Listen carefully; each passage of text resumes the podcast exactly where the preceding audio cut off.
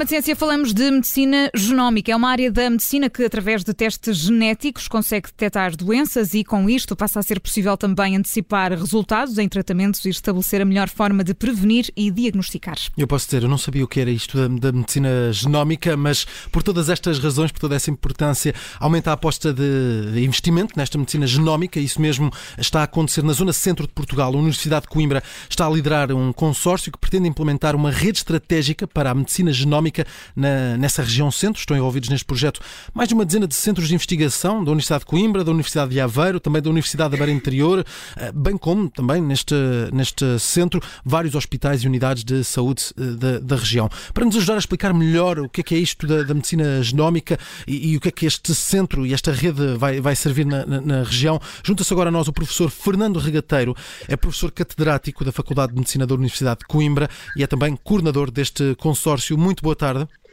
Boa tarde, boa tarde. Professor é, Fernando... E boa tarde aos ouvintes da Rádio Observador. Muito obrigado. Professor Fernando Regateiro, vamos lá começar por este tipo de medicina. O que é, que é isto da medicina genómica e por que razão pode ser importante? Olha, é, agradeço naturalmente o vosso interesse, é, até porque uma das vertentes deste programa, deste projeto, de estratégica para a medicina genómica envolve também a disseminação de conhecimento e a capacitação da população em geral para os alcances, o que se pode fazer, até onde pode ir uh, e, e, não pode ir a medicina genómica. E, portanto, também envolve as pessoas e envolve, inclusivamente, a, Associação Portuguesa de Imprensa. É uma das é um, um dos membros deste consórcio. E, portanto, estamos uh, sintonizados nessa, nessa necessidade de divulgação e de trabalho. Naturalmente que a medicina genómica, uh, um exemplo, talvez seja mais simples do que estar a, a, a, a dissertar. Eu tenho uma doença e há um medicamento. Esse medicamento, para atuar, precisa ter um receptor que trata, uh, uh, para tratar essa doença. A medicina genómica poderia perceber se as células envolvidas, as células anormais, causam a doença, têm ou não têm esse receptor.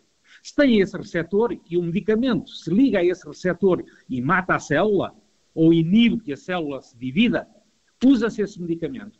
Se pela medicina genómica se encontra, se verifica que não há esse receptor, não é expresso pela, pela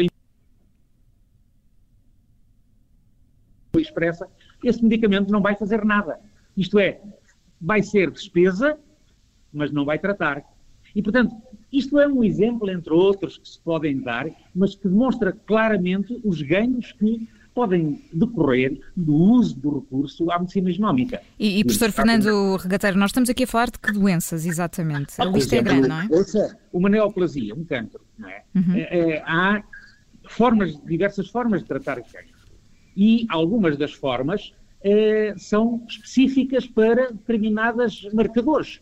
Bom, através da medicina genómica nós vamos ver se esses marcadores estão presentes ou não estão presentes. E estando presentes, usam-se os medicamentos que se baseiam na existência desses marcadores, desses, desses receptores, no caso concreto, se uh, não estão presentes, não, uhum. não se usam, tem que se usar outra, outro tipo de terapêutica. Basicamente, e, este tipo de medicina ajuda a jogar na antecipação? Ajuda uh, no diagnóstico pré-sintomático, no diagnóstico precoce, no diagnóstico de suscetibilidades, no uso e na, na validação de novos medicamentos, uh, na, na, na dose até no estabelecimento da dose. Eh, por exemplo, nós estamos a usar, quando usamos um medicamento, usamos uma dose média. A posologia que vem na bula das, dos medicamentos é a dose média para aquela população. Mas naquela população há indivíduos que, para quem a dose média é um excesso, e outros para quem a dose média é pouco. Portanto, permite adaptar o tratamento depois a cada doente, não é? É o que eu quero dizer. Mas, eh, Fernando Regateiro, nós quando falamos em, nestes, eh, nestes, eh, neste tipo de, de testes, normalmente associamos tudo isto a, a uma capacidade tecnológica muito grande. Portugal tem essa capacidade tecnológica, no terreno já existe capacidade tecnológica para fazer este tipo de, de testes genéticos e para, para alargar este tipo de, de medicina a todos? Sim, nós temos uh, centros diferenciados, centros especializados, que fazem este tipo. Um dos objetivos desta rede, desta, desta capacitação, é exatamente melhorar a distribuição da tecnologia e do conhecimento na região centro. Isto é, se há níveis de diferenciação que podem ser acessíveis em Tondela Viseu ou na, na Guarda, é óbvio que devem, deve, a resposta deve estar localizada aí.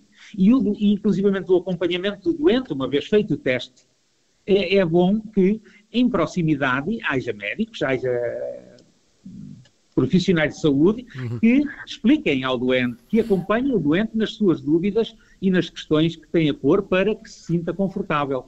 E, portanto, esse é também um dos objetivos, é melhorar a resposta em rede, e por isso é uma rede estratégica para a medicina genómica na região centro. E, inclusivamente, um dos outros objetivos desta, deste projeto é criar as condições, estabelecer as bases para que na região centro, que é uma innovation leader na saúde, é, é, é seja suportada, de facto, uma de um plano estratégico também para a medicina genómica. Professor, professor Fernando Regateiro, isto, olhando para esta medicina genómica, isto tem um elevado custo. Eh, eh, fazer esta implementação e capacitar os hospitais para utilizar este tipo de medicina tem um custo elevado ou, ou, ou é de facto uma opção que, que se pode tornar eh, viável? Eu, não, eu não, não iria falar em custo, porque, veja, veja, claro que tem um custo. Claro, claro. Mas se eu sou eficiente, eu, o custo de um tratamento, o custo de uma intervenção é, sendo eficiente, resolve o problema. Uhum. E, e, portanto, eu posso até eh, despender mais, um, mais dinheiro no início e dizer, estes testes são caros, esta terapêutica é cara. Pois, mas eu faço o diagnóstico correto, uhum. estabeleço a posologia, isto é, a quantidade de medicamento correta para aquela circunstância e trato a doença ou, ou, ou dificulto a progressão da doença, ou paro a evolução da doença. E, portanto, e isso torna-se, no médio e longo prazo, eficiente. Portanto, eu faço mais ou faço melhor do que faria sem ela.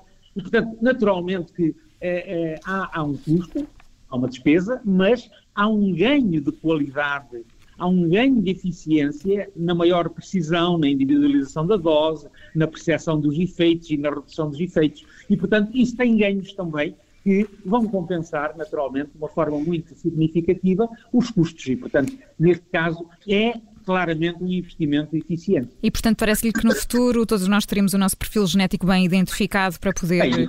não tenho dúvida que. É esse o objetivo. O problema, o problema está também em, em contribuir para fazer perceber melhor eh, até onde é que se vai com eh, eh, esse conhecimento, até onde é que o conhecimento nos pode levar em cada, em cada momento. Porque não basta termos a sequenciação do genoma, isto é, o nosso.